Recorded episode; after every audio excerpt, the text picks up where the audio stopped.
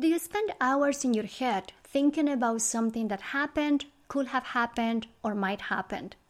Do you ask others what to do so you don't make a mistake? Welcome to the Playing It Safe podcast. I am Dr. Z, your host. I am a clinical psychologist, an author, and a person that is super passionate about sharing with you science based skills to overcome any type of fear based struggles. Who doesn't experience fear? Who doesn't play it safe?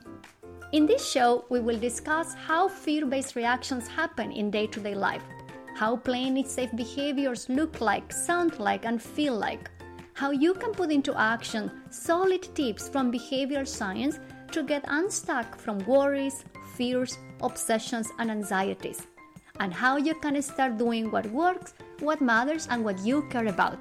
Behavioral science doesn't have to be boring. Thanks for listening, and let's get started. Hello, everybody. Believe it or not, I am recording the intro to this episode in Santa Cruz, Bolivia, where I am from. I came here to spend the holidays with my family and to catch up with friends, even though it's a little bit tricky to do so in the midst of a pandemic. I don't know how much you know about Bolivia, but it's a magical place, and the city where I am at right now, Santa Cruz, is the warmest and the hottest city in the country. Just to give an idea, in a typical day, the average temperature in Santa Cruz is 80 degrees Fahrenheit, and the lowest temperature could be 60 degrees Fahrenheit. Now, in December, during the summer, the temperature usually reaches 95 degrees Fahrenheit so basically, every single day since I have landed here, I have woke up with a bright sun and the temperature reaching like 94 degrees Fahrenheit around 7 a.m. in the morning. It's ultra hot and it's ultra humid. I am afraid I have become a sweating machine. As my body adjusts to this gorgeous weather and while sipping a lot of cups of delicious Bolivian coffee, I started reading poetry. So, before we jump into the episode, I want to share with you a poem written by Mario Benedetti. The poem is titled Tactic and Strategy. My tactic is to look at you, to learn how you are love you as you are. My tactic is to talk to you and listen to you and construct with words an indestructible bridge. My tactic is to stay in your memory. I don't know how, nor with what pretext, but I stay within you. My tactic is to be honest and know you are too, and that we don't sell each other illusions so that between us there is no curtain or abyss. My strategy instead is deeper and simpler. My strategy is that someday, I don't know how, nor with what pretext, that finally you need me. This is a poem translated by Chris Kroll, and I have to say, Latin poets, my goodness, they are trouble. So let me switch gears into the episode of today. We often play it safe by hiding, avoiding, minimizing, and acting as if we are not struggling. But it is human to struggle. It is human to ask for compassion. It is human to be embarrassed, and it's human to be vulnerable. In this conversation with Seth Gillihan, he kindly shares his health struggles how he uses behavioral steps to navigate his day, how he uses mindfulness to distinguish what he has control of and what he doesn't, how he deals with feelings of shame. In the second part of my conversation with Seth, you will learn how he and his daughter collaborated together to write a CBT deck for kids and teens. I hope this conversation is helpful, and I also hope that it motivates you to be more compassionate with yourself. And I want to finish this intro with a quote from Bob Dylan You must be vulnerable to be sensitive to reality. And to me, being vulnerable is just another way of saying that one has nothing more to lose. I don't have anything but darkness to lose, and I am way beyond that. Okay, see you next week. Fred, thank you so much for making the time to chat with me today. Well, it's a pleasure, Patricia. I've been looking forward to this. I enjoyed having you on my podcast, and this is a nice way to reconnect. Oh, thank you so much. I'm a big fan of your work. You have been reading a lot of books. You publish a couple of deck cards. So I think the pleasure is mine. I'm super excited to chat with you today. great, great. We'll see where this goes. That's right. That's right. Let's see where it goes. And I'm wondering if you don't mind sharing what are you up to these days, how you spend your time.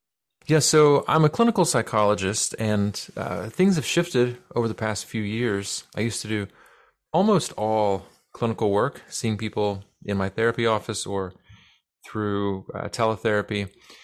And then in the past couple years, I've really shifted to doing more uh, writing, more um, I consult with uh, a mental health app called Bloom, um, and uh, do podcasting and creating resources like uh, the CBT decks. I just have a, had a CBT flip chart that came out for therapists to use in session. So it's really been a it's been a shift, but I, have enjoyed it. I've enjoyed uh, kind of moving into these these other areas and trying to find new ways to spread uh, CBT techniques, you know, effective techniques, especially for things like depression, anxiety, and stress, stuff that so many of us are dealing with.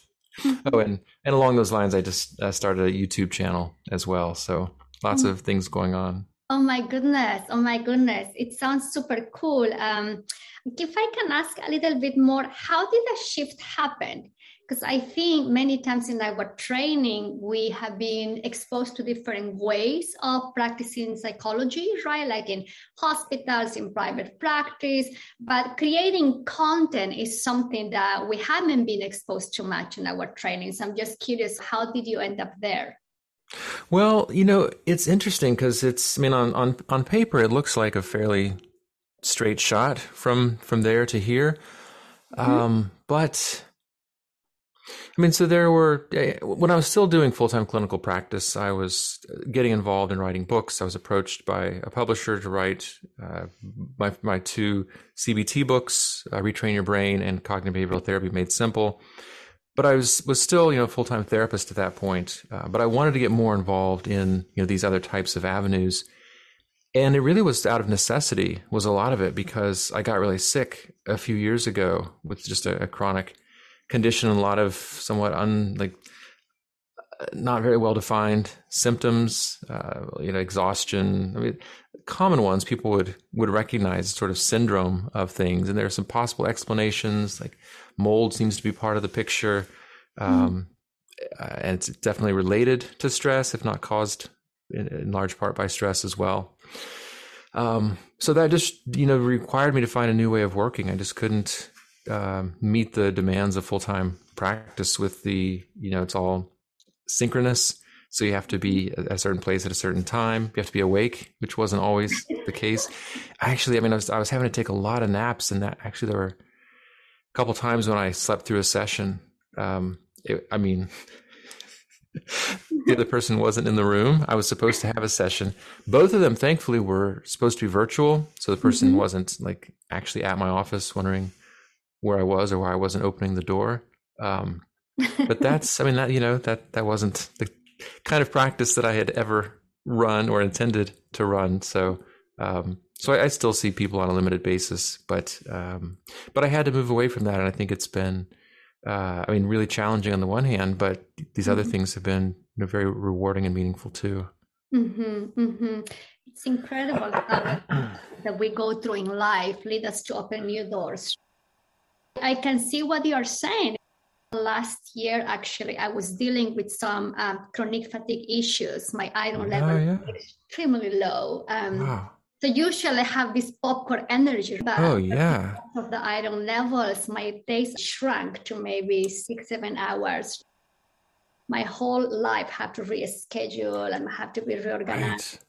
It's really one of those things that we have to figure out what can I do within this amount of time, with this amount of energy, right? So kudos to you for creating a new path for you that fits mm. where you are, where your body is. I appreciate that. I mean, I, I, appreciate your sharing too about your own uh, health issues. And I obviously, you know, you, you do a lot of acceptance and commitment therapy. And I think about, you know, within, in the mindfulness uh, way of thinking, mm-hmm. you know, it, it's so much about accepting where we are and working with that. And I think about this. I was, I was, uh, a couple years ago, I couldn't get tomato stakes. Mm-hmm. Um, you know, to, I couldn't get the tall ones that I needed, and so I kept feeling like, ah, these the stakes that I have are too short. This, you know, it's so frustrating. Then I realized, like, maybe the problem is my plants are too tall. Like, and that's something I could control. So, you know, that again, it's, it's like I don't have enough energy to do what I need to do. It's like, well, maybe you have too much stuff to do, given how much energy you have. Isn't that fascinating? And if we can talk a little bit about that, I know for me it was actually really, really hard. I had to say no to hundreds of things. I had to request extensions because it was humanly impossible to go beyond seven, eight hours of functioning.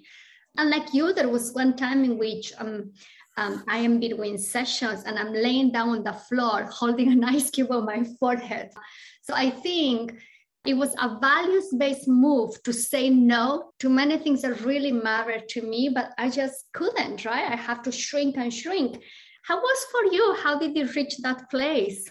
I mean, it only took about four years, I think. To, right. I mean, you know, to come to that place of, of acceptance of like, because I just kept pushing myself. I kept, you know, mm-hmm. dragging myself to the office, just exhausted, you know, crying sometimes on the way to work. Just like, oh, I just felt like I had nothing to give mm-hmm. and crying on the way home. Um, but I have to tell you, I mean, a lot of a lot of my um, ideas came from that period, just based on things that I was dealing with myself. So the, mm-hmm.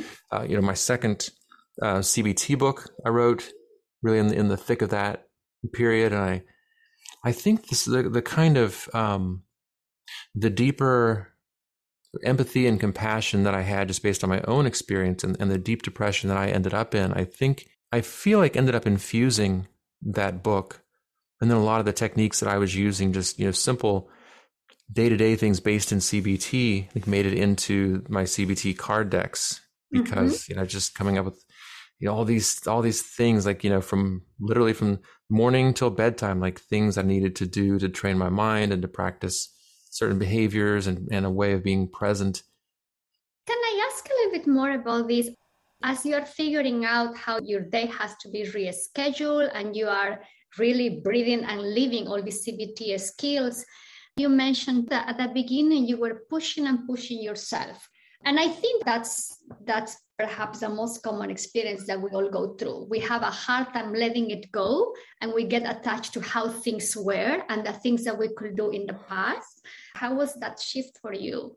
Well, I mean, for I was embarrassed for a long time to to admit, you know, that I had that I that I was going through anything.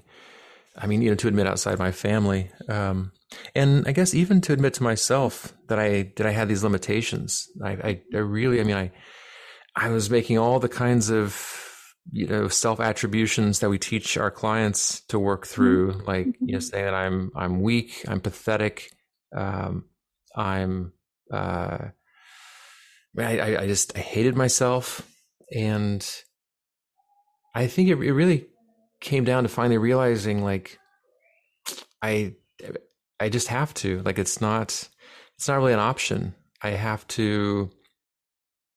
I mean, I I just have to do what I what like we were talking about before. I have to work with what I have, mm-hmm. um, and that was and, and also um when I finally talked with people about it, you know, and, and, shared that I was having, you know, going through these things, everyone I think that I can remember sharing that with was just so um, concerned and caring and um, and just you know wanted me to to to get better. Like I was mm-hmm. I was afraid if I told you know a patient I'm going to have to uh, you know meet less often or or whatever that they would that the that they would only be thinking about what that meant for them. But but with like to a person, everyone was like, like like oh, I'm so sorry to hear that. You know, whatever you need, like I, I completely understand. And mm. I always find that so touching, you know, and people that I'm working to help, and I, I always feel a lot of emotion when I realize this, but, but there, there's that reciprocity. Yeah. You know, that the care, I guess, comes back in a way. Yeah, yeah. And I'm wondering if when you start sharing with others, uh, that in some way shift that the states of shame or feeling ashamed of what you were going through.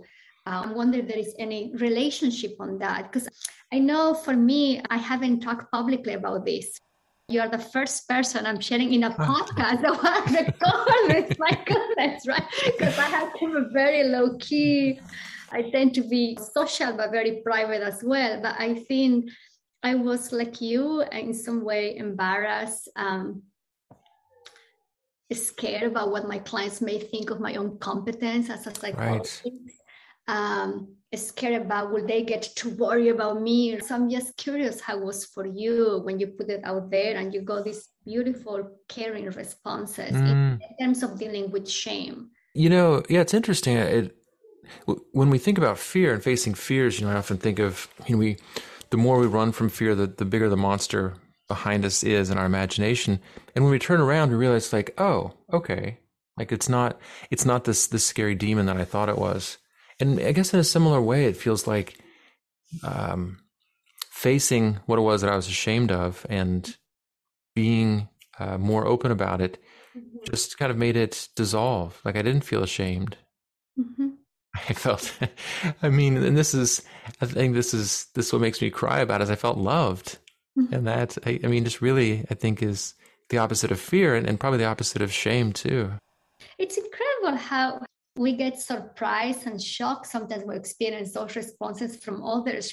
But we're wired to be caring with each other. I think our mind gets busy and we forget that. That right. when we hear those caring responses, like, oh my gosh, it's so real. Um, given that experience, as you find different things that you need to do in your day to day life to keep doing what you do, or to create new things, how did you continue practicing some form of self compassion or caring behaviors towards yourself? Like, if I bump into you, let's say two years ago, and you're having a tough day in which you are exhausted and perhaps have other body, other types of body noise, but you are more gentle with yourself and you are more caring. What will I see you doing? How will that look inside? Right. Yeah. Well, let me start with what you would see on the outside because I think that was, I, I probably led the way with that. I mean, what, what I mean is, you know, in CBT, we often talk about you, change behavior and then your, your thoughts and feelings can change as a result. And I think that was probably the biggest thing for me is just, you know, being willing, like when I was tired, to not push through, to take a nap when I needed to. Mm-hmm. Um, and to, you know, to, to, um, as you were saying, like to say no to certain invitations, um, even if you normally in the past I would have done them. Mm-hmm. Um, I mean, for, for a long time and, and still most days, it meant, you know, having enough like I know at a certain point in the day I'll tend to need a nap, and so I won't schedule things straight through. That's so much of it is about the the day that I plan for myself. Mm-hmm. And I mm-hmm. used to just plan, you know, back to back to back to back, not not even time for lunch. Mm-hmm. So now it's um, you know starting the day with some uh, devotional reading and uh, meditation, mm-hmm. and then uh, usually some yoga or some light exercise, um, a little bit of work in the morning. Um, my my my uh, diet is well, it wasn't bad before, but it's it's much more healthful now. Um, I go for a, about a forty five minute walk uh, most days. I mean every day, but most days with my wife. We uh, go together. Um, I take an actual lunch break mm-hmm. now, um, and I used to even until I don't know, a few months ago, not that long ago, I would I would often work uh, beyond. I, I would work past five, even though I start work usually around five in the morning because I part one of my symptoms is I wake up really early, mm-hmm. and then I would end up you know kind of overextended and stressed out, and you know trying to get dinner ready and the you know the nighttime crunch with our three kids and everything would would get squeezed. Um, and so now, you know, I, I, stop. I tend to stop earlier mm-hmm. uh, and and have just more more space to to do things so I don't have that constant sense of pressure and stress. Mm-hmm, mm-hmm. Can I ask a little bit more about it?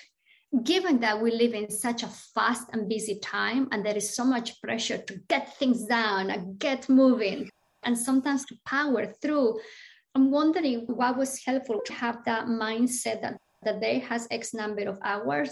This is as much as I can do, and I can let this other stuff go. Yeah, a lot of it was just realizing the effects of when I'd push through versus when I would, you know, be kinder to myself. I, I think part of it is just a, a, realization in the past few years that um, that our our common way of of living, and I don't I don't use this I don't mean to be disrespectful with this term, but is insane. I think we we tend to the the average way of living I think is is fairly insane and this idea that that the the, the kind of it's so common this assumption that we should sacrifice our well-being in order for you know to work to work more to to get more done to be more you know quote unquote productive mm-hmm. and I, I, certainly bought into that completely um, but but yeah I've just come to come to to see more clearly that that's not really where it is Mm-hmm. I appreciate a lot the realness of what you're sharing. I don't think it's sustainable, the pace that we are forced to live. Um, we get so disconnected from the things that are really important to us. Um, no, I, did, I, one thing I should add is, or I, I feel compelled to add, is that it's, it's, such a privilege for me to be able to have a flexible work schedule and, um, you know, and work few fewer hours and still make ends meet. And I'm so I, I wouldn't want any any of our listeners to think that you know to blame themselves for those things when I think so many people have to work two jobs, you know, just to uh, you know keep food on the table and lights on. And and I think that I I think that part of the insanity is that we live in a society where um, where we're okay with that, where we're okay with with people working you know full time and, and living below the poverty line or uh, you know, just not having things that that seem just seem like humane uh, things to you know in, in a society like ours that a person who works full time um, should I think have everything that they need. Mm-hmm. I mean, that's that's my judgment uh, of it. So so I mean I, I am just you know reflecting as I as I talk about my own shifts, I wouldn't assume that everyone has those things available, and it is quite a privilege uh, to to do that. Yeah, well, I think you're right on that sense that the reality of each one of us is different. It's not going to be the same, and the question perhaps is if there are restrictions in a person's day-to-day life what are the tiny adjustments that a person could make to still prioritize their well-being it doesn't have to be necessarily a big shift. Everyone has a different living situation. But I think we still can remember that there is something about taking care of ourselves versus going with a fast pace of living life.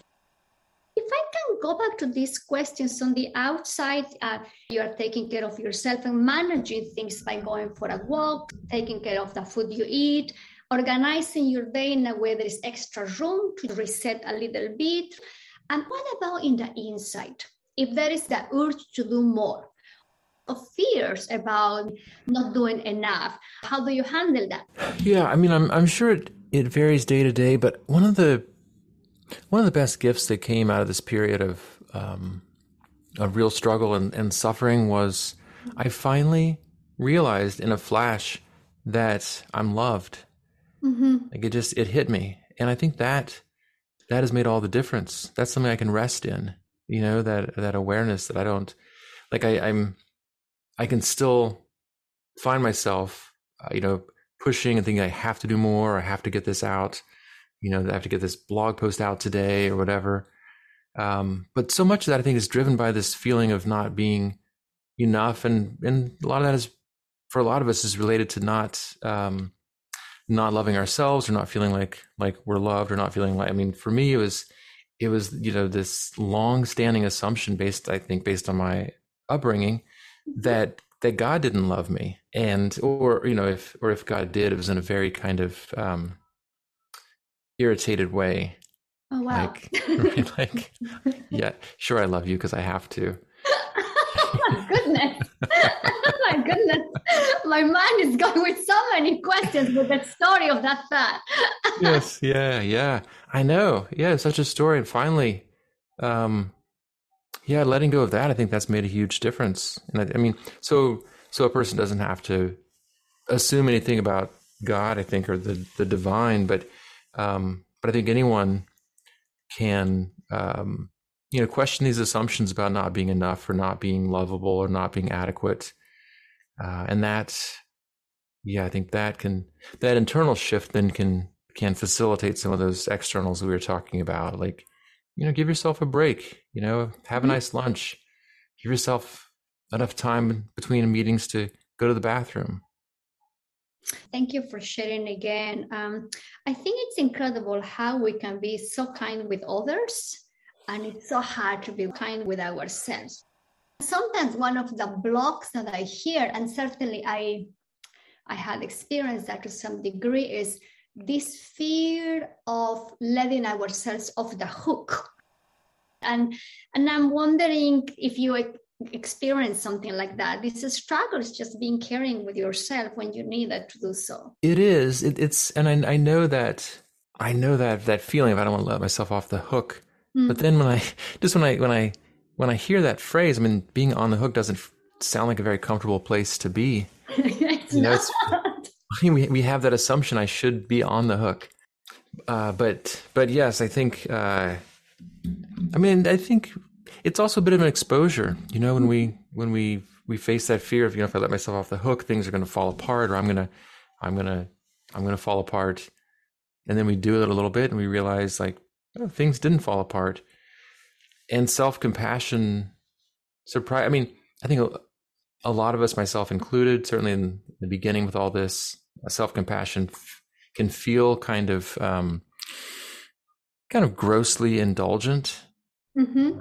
But but really, I think self compassion, if if what we care about is productivity, I think we'll probably end up actually being more productive if we can give ourselves a little or a lot of compassion. That's right. The, the more caring we are with ourselves, the more effective and productive we may be. Thinking about that, if I can switch gears a little bit, you mentioned that this time of struggling with health matters was in some way the, the context in which you started creating other types of resources. And I'm wondering if you can uh, share a little bit how was for you to come up with the last deck that you came up with with your daughter, the ones for anxiety and stress. What was the process of collaborating with her? it will be super cool to hear behind the scenes. Yeah, yeah, that was that was so fun because I'd wanted to to uh, work with her for a while. Uh, mm-hmm. She'd gone through a lot of anxiety and um, told me that she had found my original CBT deck to be really helpful. Oh, wow! Uh, as part of I know, which I actually didn't know that at the time. She had uh, taken my uh, re- the review copy that I got and the the uh, the what do they call that proofs. Um, and kept them by her bed. And she was using one to help her, you know, through this period, using one each day to help her through this period. And I thought, oh, that'd be cool at some point, you know, to to adapt it for kids, um, mm-hmm. and and to work on it with Ada, you know, to make it, um, you know, to, so I would I would have her, you know, stamp of approval. This was kid friendly. Um, mm-hmm. So so then, you know, with the the pandemic, um, and you know, so many young people experiencing, uh, you know, anxiety, overwhelming stress, uh, depression, suicidal thoughts. Um, and I, I, talked with my publisher about, uh, you know, how about a, a, deck, you know, for for kids for this time, and and they love the idea. They were um, they're really happy to have Ada on board as my co-author. Uh, so so we would, I mean, looking back, I am so appreciative to her for the time that she took because you know this was during the what would that have been 2020 to 2021 school year. So she would you know on her breaks between you know her zoom sessions for for class you know we would sit down and work for you know maybe a half hour or so. We'd go through you know first we just went through um uh, the existing CBT deck and pulled out practices that could uh, you know be good for kids that she felt like you know she really connected with and that her her peers could. And then you know chose the ones that we wanted and then went through and um, and we just edit them one by one you know. So you know is this something you would say? Do kids say that? Is that a is that an expression that kids talk about? Like embrace uncertainty? You know mm-hmm. and she mm-hmm. would tell me like i don't really think anyone my age says that or i'm not exactly sure what that means. Um, and so um, and it, you know, it was it was really fun because you know we were sitting side by side you know like mm-hmm. shoulder to shoulder looking at these these things, um, you know, typing on my computer together sometimes, and and there was a feeling like we knew when we got it. You know, there'd be that wow. sense of like, yeah, that's not quite it. That's not quite it. Oh yeah, that's it. And it would resonate with both of us. We would know like, all right, that's done. On to the next one. That was a lot of fun, and she she was really helpful too in in um, picking out the the types of of graphics that we wanted for it because you know it's really important that this be visual and engaging. Mm-hmm. Um, and, and, it took a while, you know, to find what we wanted and to work with a publisher to get it just right. But I'm really, really happy with how it turned out. It's amazing that she actually grabbed your book and she started using it her own, and then you guys collaborate together. What would you encourage teenagers or parents that are interested in getting the deck? Well, I mean, I, I think it's great if kids can um, be in control of it as much as possible, so they really feel like it's it's theirs. You know, they have some some agency in it. Um, and then I I mean, so the the the deck is divided into three types of cards: think, act, and be. So cognitive, behavioral, and mindfulness uh, types of practices. And I just encourage uh, people to use you know, usually one card a day. Just pull a card at random if you like, and then um, just practice that skill for that day. If you draw one that doesn't really, you know, you're like, yeah, I'm not sure that I'm that's exactly what I'm dealing with today. You know, draw another one. So it's mm-hmm. it's your deck. It's to use as you like. Um, some people like to use it with a therapist, which I think mm-hmm. can be good. I think for younger uh, kids, I mean, so I, you know, it's for ages probably around a maybe like a you know mature seven year old to you know, maybe like a younger, uh, you know, 14, 15 year old. Um, on the younger end, I think it, it can be nice to work, you know, for a parent to work with them, you know, to maybe help them with their words that they don't understand or they can just practice together. I, I mean, I love the practices myself. They're, I mean, they're, they're really not limited to certain ages. Mm-hmm. So I think it's, I mean, parents as much as kids, I think can, can benefit from these do. And um, I think it's, it's great if the whole family can be involved. That would be cool. They are really universal skills we all will get the benefit of practicing them, Absolutely. even if they're not having high levels of anxiety, right? Um, That's right. Kudos to you and to both of you for creating something so actionable. Yeah, I like it to be bite sized, manageable. So, our, you know, our stress techniques, stress management techniques, I think should not be stress inducing. That's right, like my writing. no, well, I wouldn't say that. I'm just kidding. um, Thank you again for making the time to chat. Time goes so fast. I only have one more question. If you were to have a chance to have a cup of tea or coffee with any person you want, who would that be and why? Um, yeah, who would it be? I mean, I have two. I mean, two ideas come to mind. One is, I mean, maybe just with my my uh, kids, mm. like because you know, because they're. I mean, those those relationships, you know, that's that's uh that's really where where where we find so much of our connections just with our closest relationships. Um, and then you know, I think about famous people. I'm like, eh, like most famous people I think about, I don't imagine it would be. It's probably more fun to like watch them, you know, in a movie or something, than to have a cup of coffee with them. If you were to have extra time with your kids, what would you be curious about today? I mean, I I would just be interested to know more about their their worlds because it's you know it's so often you get the response you know like hey you know how's how's school today fine that's right a monosyllabic response yeah yeah yeah so i'd love to i'd love to know more of their know more about their inner worlds i'll have to give more thought to the to the famous person one um thomas merton oh wow wow i'd love to speak with him yeah with him um i mean living person i think it'd be I would love to talk with Richard Rohr. Mm-hmm. Um, uh, David Steindl-Rast. Okay, I don't know uh, David Steindl-Rast. He does. Um, he's he's also uh, a monk, um, and and he he's he's done a TED talk on gratitude. Mm. Um, he's written uh, you know, several lovely books. Um, if he were still living, Richard Mullins, who was a uh, a Christian uh, singer and songwriter. Um, but these the people that people that come to mind are ones who, in my mind, mm-hmm. um, saw through and, and see through the the kind of veil that we tend to observe the world through, and they it feels like they they saw clearly, um, in in a way they like so sort of saw with the eyes of the spirit. Um, and I would just love to to to to talk with them, but I think also just to experience what it's like to be with them. Um, thank you so much again. It has been such a pleasure to chat with you and have a real conversation. This has been great, Patricia. Thank you very much for the time. Thanks for your, your sensitivity and the questions that you asked. And I look forward to the next time. Thanks for listening. If you like this episode, I will very much appreciate it if you will subscribe and share this podcast with your friends. And if you're feeling extra generous, I welcome a review on Apple Podcasts. Show notes of this episode are in the website playingitsafe.zone. Make sure to subscribe to my newsletter so you can receive more tips to stop all types of unworkable playing it safe actions. See you soon!